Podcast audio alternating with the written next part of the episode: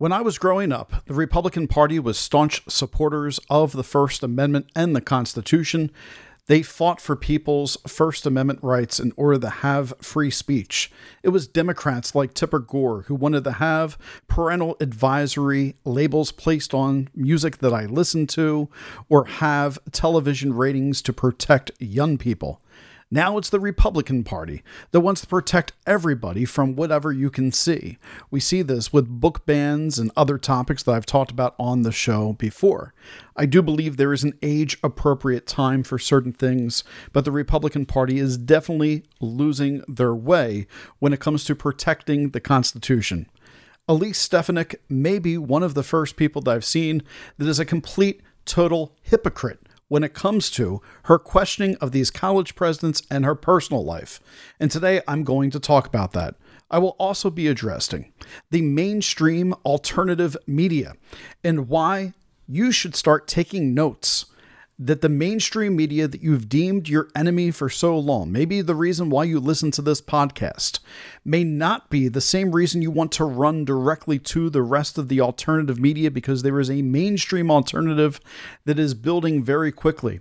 And if you're not paying attention to it, chances are you're being led astray. And some of these individuals may be people that you really look up to. I'm not holding back today. This episode may upset you. I'm going to tell you why. I do not believe Tucker Carlson is to be trusted. Elon Musk, why there's a big question mark that I have regarding him, and all the other players that are popping up on that mainstream alternative media perspective. So sit back, grab yourself a cup of coffee or whatever it is that you're into. You're listening to America Emboldened with Greg Bolden here on the America Out Loud Network.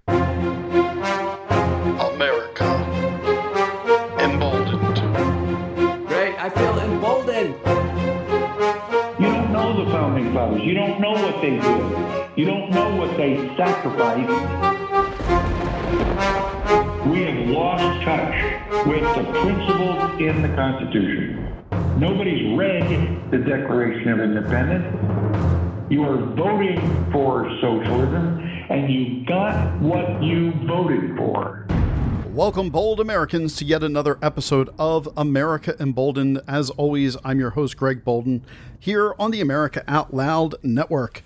You can join all of my colleagues at americaoutloud.news or listen to the radio shows at the 24/7 America Out Loud Talk Radio Network, which is available on all of your favorite app devices as well as online. Just type in America Out Loud Talk Radio in order to download and hear that directly, as well as podcasts like mine. Let's get straight into it to start this week, everybody. We have the censorship, possibly, of free speech on the docket. Perhaps you followed last week the congressional hearings where Elise Stefanik took the presidents of MIT, Harvard, and the University of Pennsylvania to task because she asked whether or not they would see statements of the calls for the extermination of Jews on their campus as bullying and harassment, and whether it was against their code of conduct. All three of these presidents, when answering, took very weak answers. Any of these presidents should have been able to cite the code of conduct to be able to see and show that hate speech and bullying harassment is not something that you can get away with according to their codes of conduct on their college campuses. That all stated, Elise Stefanik, the person that's doing the shouting and the questioning, will play some clips today. Oh boy, you gotta love the irony of a hypocrite, somebody who is wanting to make sure that people get basically resigned from their job, because she wants all three of these presidents to resign. One has just resigned. We just got word on Sunday that the University of President has stepped down over her comments. So McGill is now out, and Elise has already responded. One down, two to go. And so, why is it that I believe strongly that Elise is representing all the bad things about the Republican Party? Well, it's because I believe that hate speech, or the speech that is being deemed as violating of code of conduct, I actually believe that the presidents at these universities were answering the question responsibly, even if that angers people at me and my show. Now, the First Amendment. It states that Congress shall make no law respecting an establishment of religion or prohibiting the free exercise thereof, or abridging the freedom of speech or of the press or of the right of the people to peaceably assemble and to petition the government for a redress of grievances. And that's something that I would lay down my life for my brothers and sisters to make sure that they understood what that meant. Now, should you be able to do that at a school according to their code of conduct? Well, as time has gone on, we've taken a hardline stance in this country towards bullying and harassment, right? We now have criminal charges available for bullying and harassment. Every single teacher gets trained on this as well. And there's some important case law surrounding free speech that has started to define this over time, which I believe these presidents should have been aware of. But that does not mean that Elise Stefanik was completely correct in her line of questioning or in what she's doing to bully back these presidents. We'll get to that in just a few moments. Let's highlight for you the court cases that represent free speech in the classroom, on campuses. First, you have Tinker versus Des Moines. Now, this case upholds a student's free speech rights. See, there was a student that was suspended named Mary Beth Tinker, and her brother John and her brother's friend Chris Eckhart were wearing black armbands to protest the Vietnam War. And the Supreme Court held that students do not shed their constitutional rights to freedom of speech or expression at the schoolhouse gate. And so school officials could not punish or prohibit student speech unless they could clearly demonstrate that it will result in material and substantial disruption of normal school activities or invade the rights of others. Now, let's apply that to Elise Stefanik. If someone says, that they're a KKK member on college campus and they want to eliminate all colored people's rights, people of color. Well, I believe that the college campus would say, do they have a way to clearly demonstrate a material and substantial disruption to school activities, or is just this a absolutely hateful person and that will have to answer when they go into the working world and have that follow them?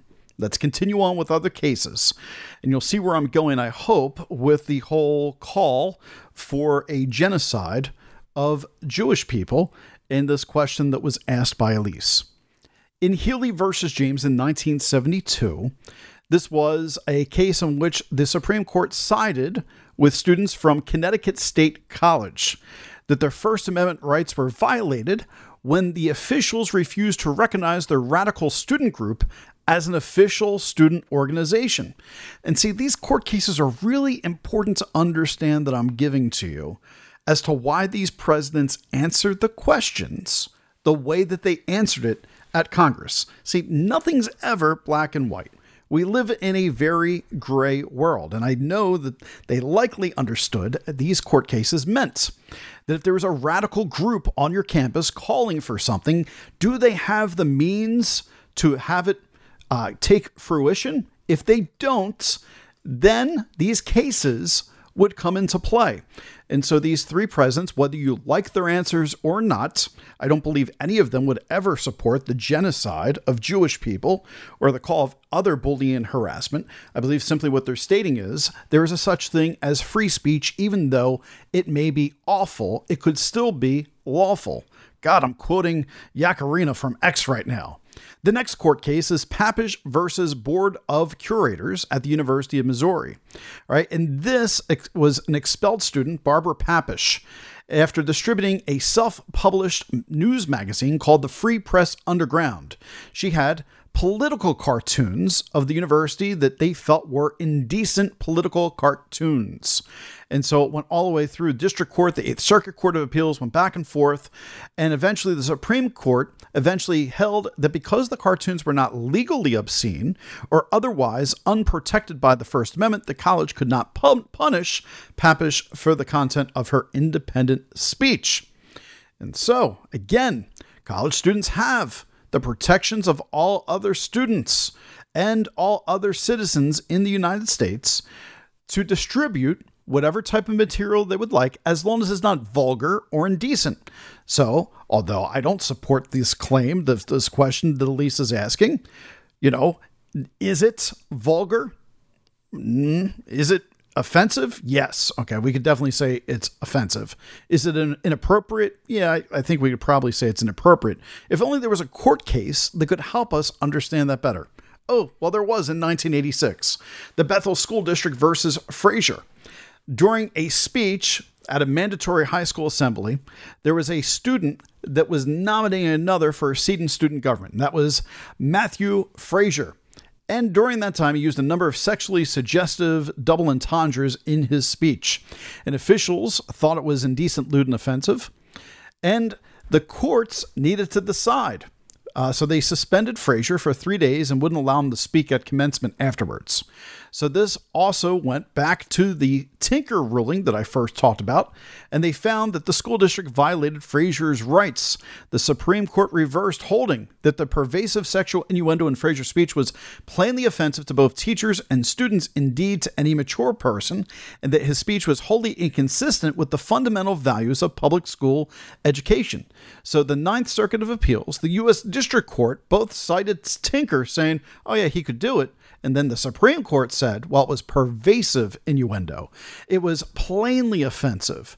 And there was both offensive means taken towards teachers and students and to any mature person. So therefore, because it was not part of the fundamental values of public school education, it was wrong. Now, Bethel School District versus Fraser, I believe all three of these presidents could have cited. But we get even more. We get Hazelwood versus Kuhlmeier. And so we have the ability now to see at Hazelwood East High School, there was a principle that prevented student journalists from publishing a special teen issue section of a newspaper because the article had a thing on teen pregnancy and the impact of divorce on students because he felt that this was inappropriate. And so the Supreme Court held that the principal's censorship did not violate the student journalist's rights because it was a high school-sponsored newspaper produced as part of a class and without a policy or practice establishing it as a public forum for student expression. Once again, these presidents could look at this. If only there was another case. We have Morse versus Frederick. All right.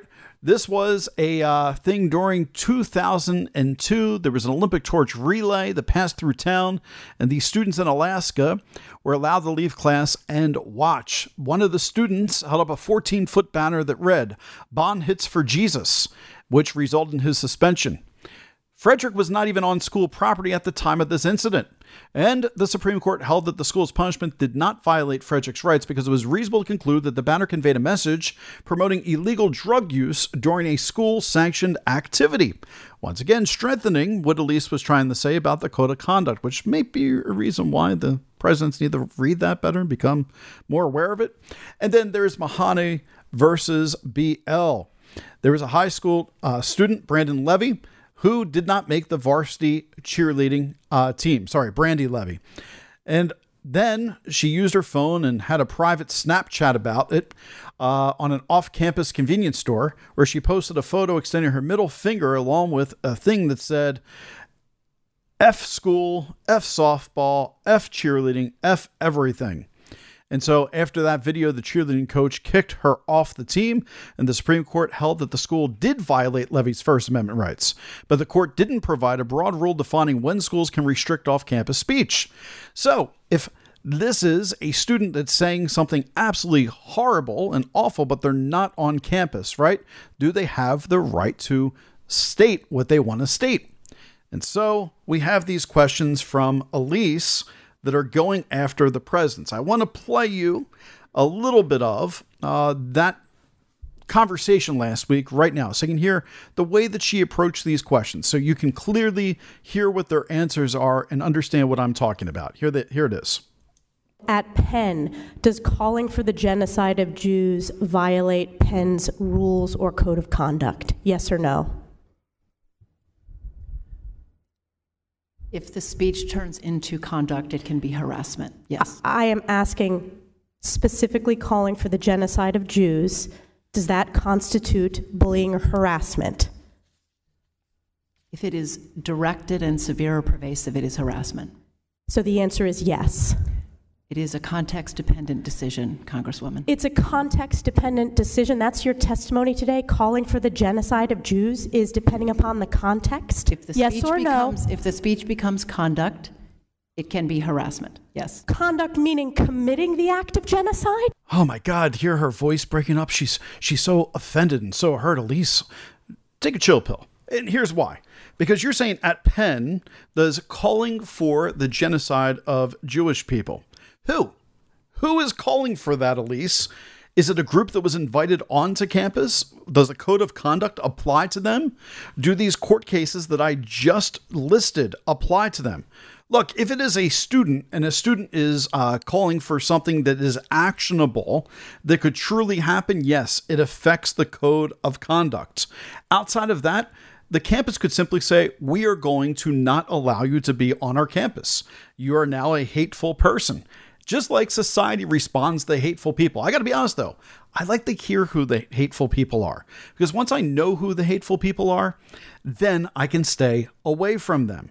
So Elise continues this line of questioning. She talks to the Harvard president as well. Here's her line with Harvard. Dr. Gay, a Harvard student calling for the mass murder of African Americans is not protected free speech at Harvard, correct? Our commitment to it's free speech. It's a yes or no question. Is that corrected? Is that okay for students to call for the mass murder of African Americans at Harvard? Is that protected free speech? Our commitment to free speech. It's a yes or no question.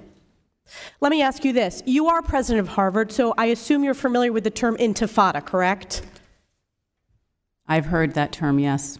And you understand that the use of the term intifada in the context of the Israeli-Arab conflict is indeed a call for violent armed resistance against the state of Israel, including violence against civilians and the genocide of Jews. Are you aware of that? That type of hateful speech is personally abhorrent to me. And there have been multiple marches at Harvard with students chanting, quote, there is only one solution, Intifada revolution, and, quote, globalize the Intifada. Is that correct?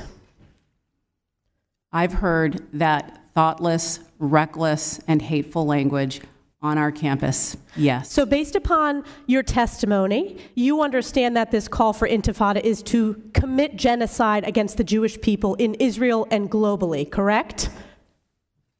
I will say again, that type of hateful speech is personally abhorrent to me.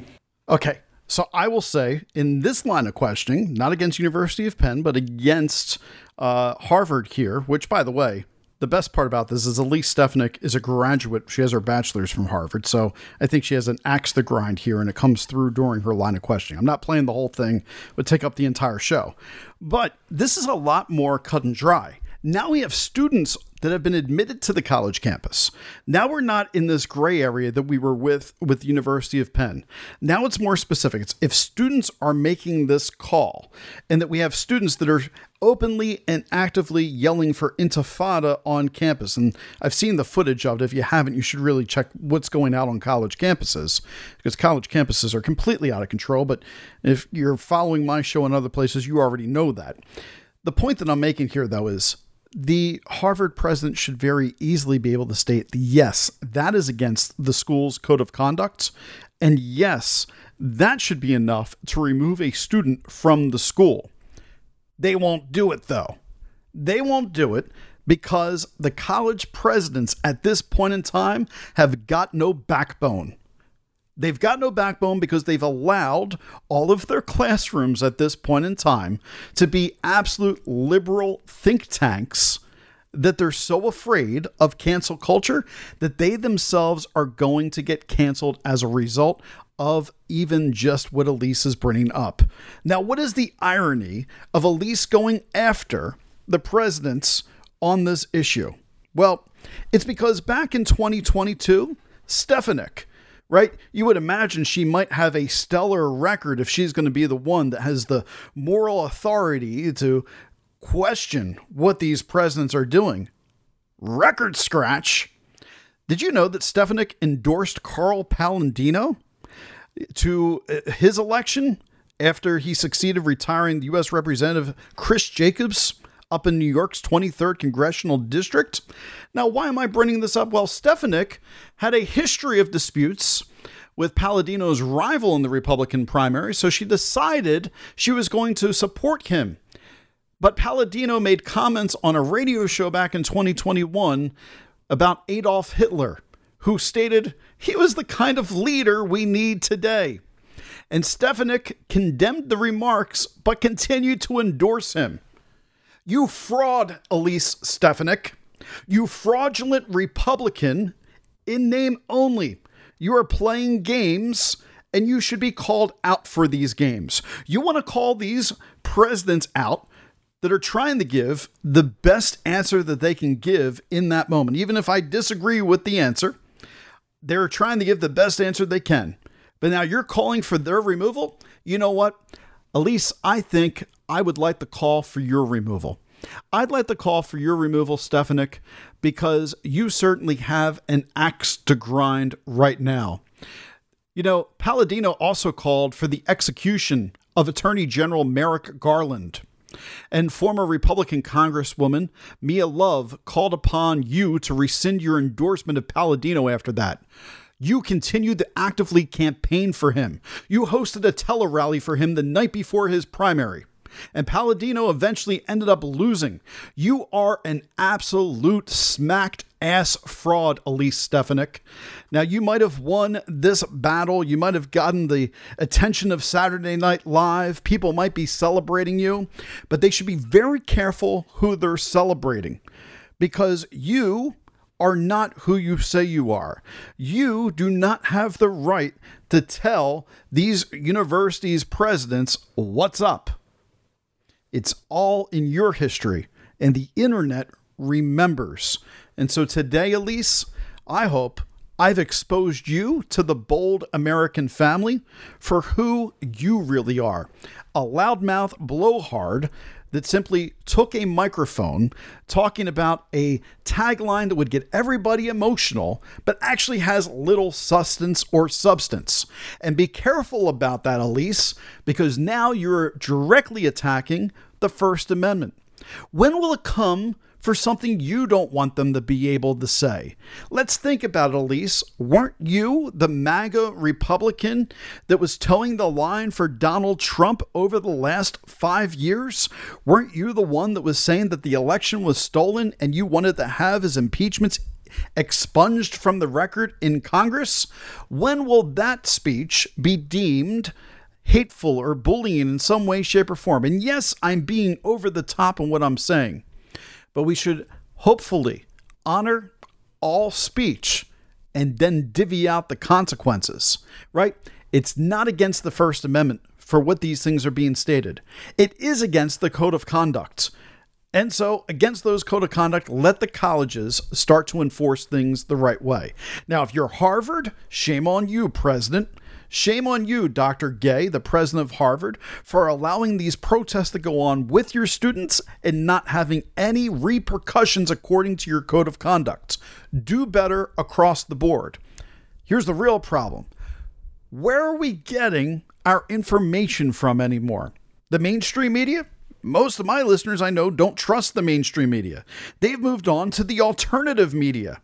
But now there's a new thing coming out, the mainstream alternative media, and the mainstream alternative media that's publishing this story about Elise and all these others, they're just as bad as the mainstream, right? And I got to tell you, Tucker Carlson, I got a bone to pick with you, and we're going to talk about it in the second half of the show. Everybody, make sure that you're going over to AmericaOutloud.store where you can support the network and all the great programming that's on there. If you want to support me for now, you can go over to buymeacoffee.com/boldamerica. I've been on this network now for the last 18 months. And it's been an absolute pleasure to bring you shows all the time. But I got to be honest, I got to feed my family too. I got to put food into my children's mouths as well. So if you enjoy the content that I'm putting out there, there will be ways to support me here in the future and ways to get additional content from me here in the future. Very soon, I'm going to have some announcements, and that comes with my Tucker Carlson announcement on the other side. We'll be right back, ladies and gentlemen. You're listening to America Emboldened with Greg Bolden here on the America Out Loud Network.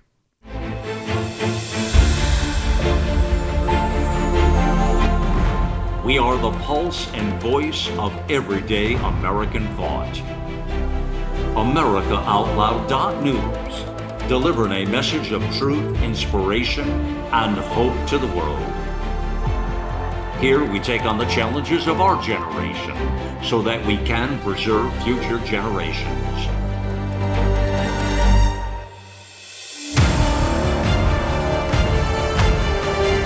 Join us in the fight for liberty and justice for all. America Out Loud Talk Radio.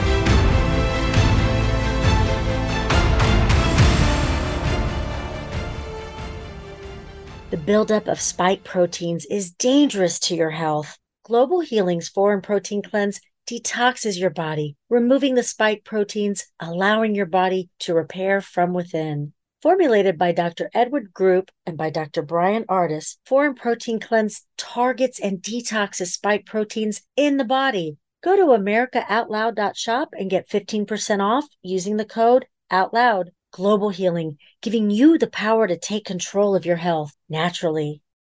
I'm so confused. I don't know what to do. I'm afraid of going to the hospital. My doctor tells me nutrition doesn't work. Trust is earned. We are the Energetic Health Institute, and we want to earn your trust. Natural medicine, holistic nutrition, detoxification, fasting, cellular healing, and so much more. Remember, the best way to be free is to be healthy. So stop being a patient and start being a student at energetichealthinstitute.org.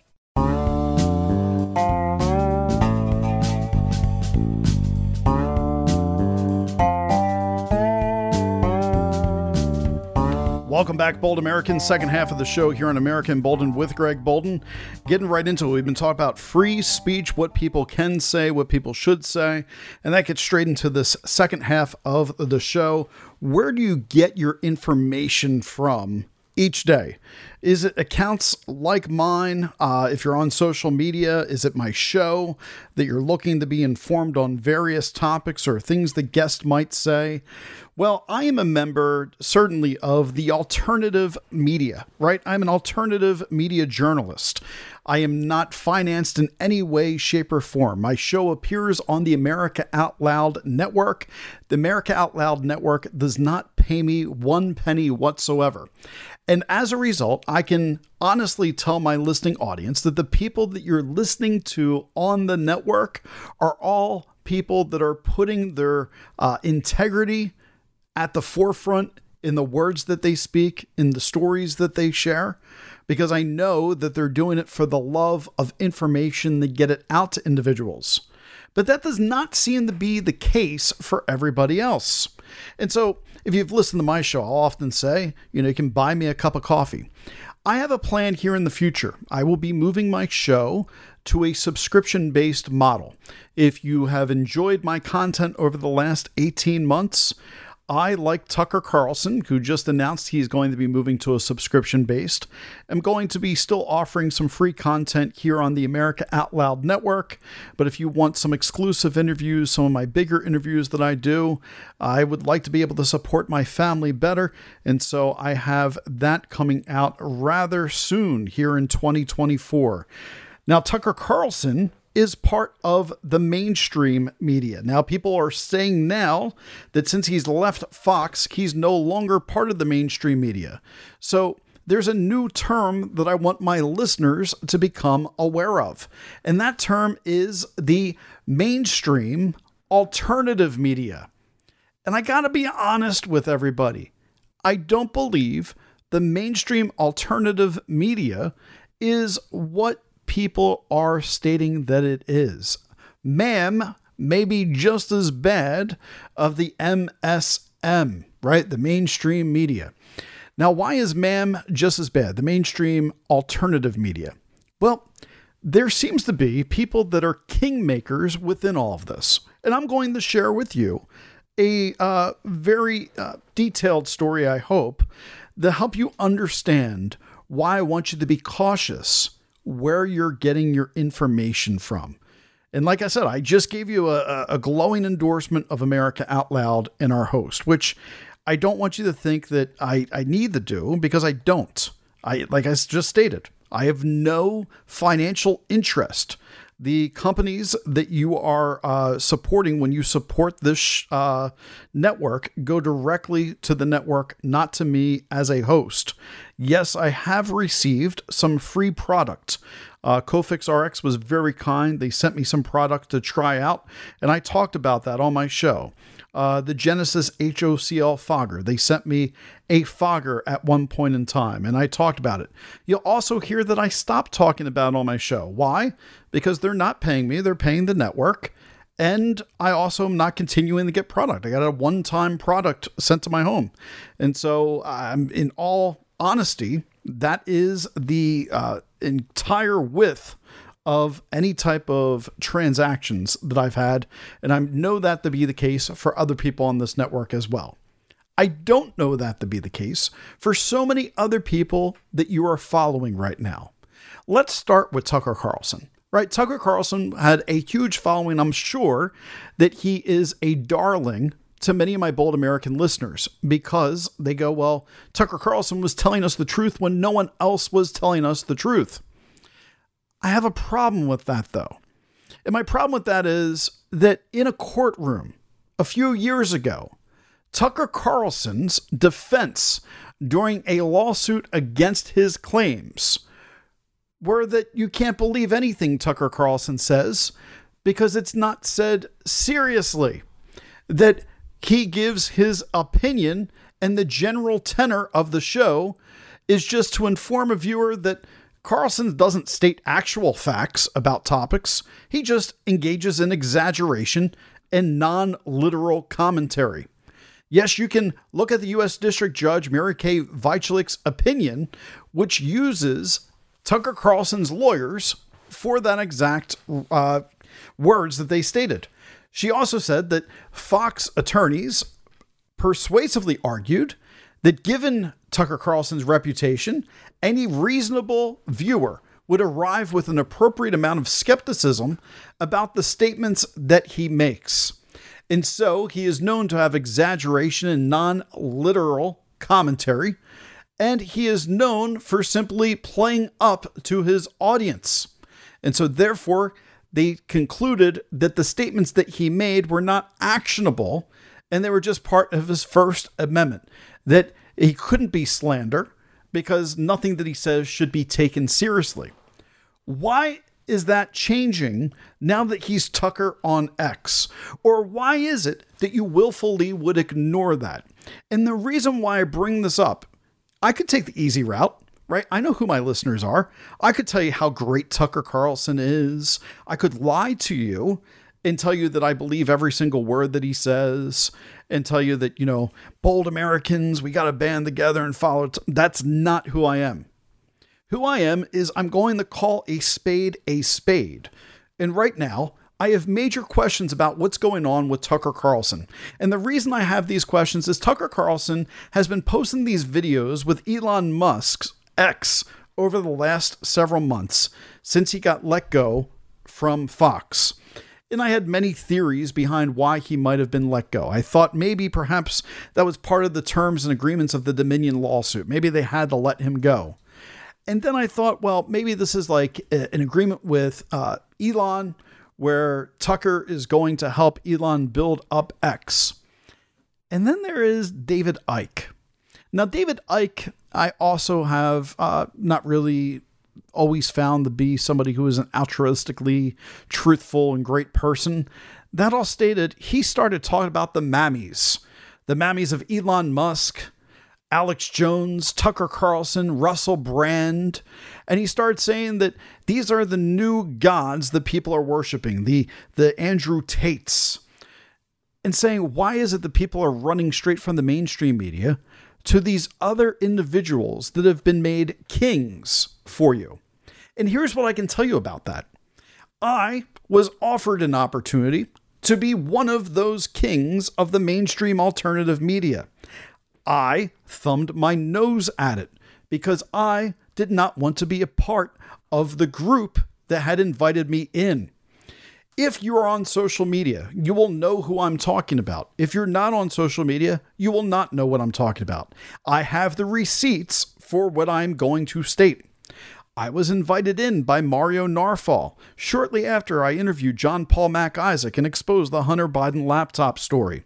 I had the exclusive with him. Mario wanted me on all of his spaces immediately to talk and be the person who knew Delaware, knew the Hunter Biden story, and could be that voice. He would later go on in spaces to compliment me, as often being the only adult in the room, as others would argue. He said that I had a very reasonable voice. That all changed, though. It all changed when I discovered that Mario Nawfal was lifting other people's material off online and plagiarizing to help build his account. I also discovered that there was major money going in. There was lots of people that were starting to accuse Mario, whether it was alleged accusations, I don't know whether these have been proven in the court of law, about questionable finances.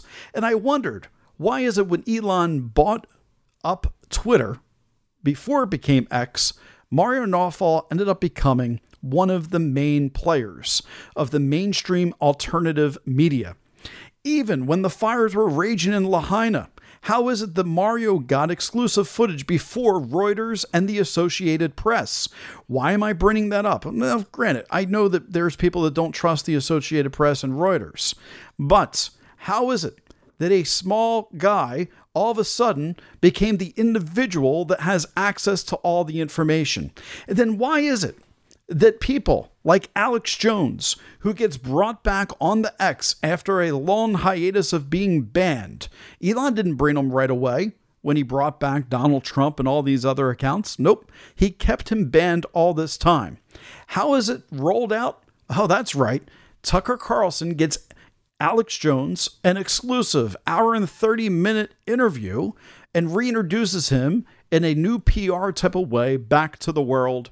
And then just 48 hours later, Elon Musk puts out a poll and reinstates Alex Jones back to the format. Now, what makes it even more interesting is pay attention to who goes up immediately after Alex Jones comes back. He goes on to none other but Mario Nawfal's space in order to make his first X appearance. Now, how does that happen? Well, Laura Loomer actually has unfiltered the, so to speak, the direct messages where she was invited to take place, to take a seat in this space. And Mario asked her to keep it quiet because it's confidential, that they were working on it. Elon Musk is handing these things to individuals and Tucker Carlson. Why Mario Nawfal? Why a gentleman who does not even live in the United States? Why a gentleman who laughed at me when I brought up about central bank digital currency, who is a shill for the entire blockchain cryptocurrency world? How is it that this guy is the guy that gets the exclusive? Not only gets the exclusive, but Mario Nawfal brings on people like the Krasenstein brothers. The Krasenstein brothers, who also, they follow me. I follow them. I've done spaces with them. They've been very nice to me. But that does not make me unaware of the fact that they started up a website that was under federal investigation. Now, there were no charges ever filed, but they had talkgold.com and the Moneymaker Group. Now, what happened with the Moneymaker Group and Talk Gold? Well, you can watch a Netflix documentary called Trust No One, The Hunt for the Crypto King, to learn a little bit more. But you can also find out that there are many people like Michael Patron and Gerald Cotten that were scamming individuals in these Ponzi schemes that bought the Krasenstein brothers' very big homes down in Florida. All right. These individuals were completely Not the Krasensteins. These individuals, Michael Patron and Gerald Cotten, were doing horrible things online, right? So Patron, eventually known as Omar Dahani before he changed his name, posted on to Talk Gold as Patron, and also posted as Patron on Moneymaker Group and Black Hat World. And in a lucky invest Talk Gold to promote a Ponzi scheme. All right, and you can find more on that Netflix documentary that I just was speaking with. Now, the Krasensteins, you could say, are kind of crappy people for creating the forums and making money off of where these Ponzi schemes were going. The government never gave back some of their property. And they said, well, they didn't fight it because it wasn't worth it with all the legal fees. And no, if you're an innocent person, you fight those type of things and you get your money back at the end. All right. Now, granted, they never had charges pressed. I want to continue to say I'm not trying to create any libel situations here. But if you're following them as a beacon of truth and of light, as the new alternative media, be careful who you follow. If you're following Mario Nawfal, somebody who also has a very sketchy past, be careful who you follow. And if you're following people like the Tates, right, as the bastions of truth, be careful what you're doing. And if you're going to follow Tucker, now that Tucker's going to his founding member status, where you're going to have to pay in order to get Tucker Carlson type of content, pay attention. Why am I bringing this up? Well, I've been thinking about a payment model in order to help support what I do. The valuable information that I'm able to bring people, the interviews that I have and the questions that I bring, the people seem to really enjoy. I look at my numbers. Yeah, I got 50,000 people listening to my show. Does that mean that I want to go to a subscription model and all of a sudden only have 100 people listening? I don't know. I would hope that out of those 50,000, find value in my voice. The fact that I'm calling a spade, as I promised to do so for you. Look, my name isn't Tucker Carlson. I don't have the clout in the mainstream, in the spotlight, but my name is Greg Bolden. And the entire time I've been doing this show for the last 18 months, I can guarantee for you, I provided nothing for my audience, but 100% honesty. And I've learned with you along the way. I've put in the research the entire time. When I was wrong on something, I've explained why I was wrong. I've apologized to my audience. And I can also tell you that hasn't been that often that I've had to do that. But I am willing to accept what I do not know and learn from it. When I see additional information, I do so. I'm not arrogant in that manner. And so when I see that Elon Musk is assembling, now it seems like, this team, and Alex Jones is going to be part of that team, I want to ask my audience, what part of the media are you going to start listening to? Is it the alternative media, people like myself, independent journalists, or are you going to start following the mainstream alternative media, which I believe is eventually going to silence my voice and so many other independent journalists, and take the credibility as if they are the mainstream media of just 40 years ago, fraudulently. I believe Tucker Carlson might be one of those individuals. I don't think that we should just accept everything as it is. And I know that I have a very smart audience. How do I know that? Because my audience is willing to look at information that many other people were not willing to look at. You're willing to look at the COVID 2020, what happened during that timeline, right? And you're able to say, was the government telling us the truth the entire time? Well, let me ask you, where was Tucker Carlson? What did he specifically do in order to make sure that you were safer from mandates outside of talking about it? Where did he hurt his pocketbook in order to put his ass on the line in order to protect you? Where was, at this point in time, any of these other individuals that are stepping out and into the spotlight as the new appointed sons of God, Elon Musk, in order to tell you what the truth is? I think you should be very mindful of who you're following. I think you should be very mindful of the hours per day that you spend consuming what you're listening to. If the only place that you're getting your information now is from one of these mainstream sources, I want you just to ask this question. How did they get into the mainstream?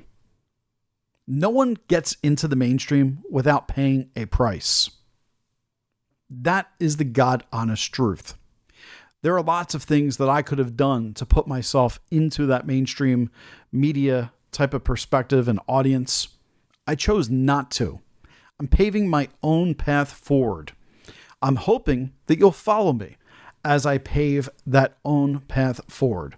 I'm hoping that you'll continue to trust the America Out Loud Network and America Out Loud Talk Radio to give you that unfiltered, knowing that there is not the bias of advertising dollars that are changing, and that there's also good-natured, moral, and ethical people on this network that are trying to do the right thing, not people that are trying to make money off of you. That's very important. I think I've proved that over the last 18 months myself. You haven't had to pay $1 for any of the content whatsoever.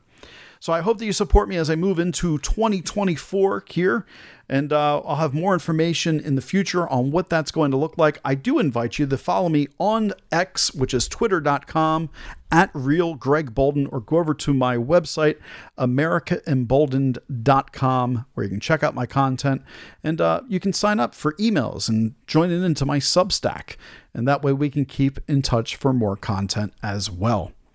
That's all, everybody. I hope that I honored your time well and gave you some food for thought. I might have attacked your golden calf, but honestly, I think it's important to call it like it is. I'll be back on Wednesday. I'll be talking to a gentleman who is the secretary of the Indiana Libertarian Party, and he has just been elected to city council. And I was curious, where does the Libertarian Party stand? With the fact that RFK Jr. is starting the poll even better, we have a 3-candidate race coming up here in the next election, and what are libertarians going to do about it? And so you can hear that conversation with Clayton Soltz and me on Wednesday. You've been listening to America Emboldened with Greg Bolden here on the America Out Loud Network. Be bold, America.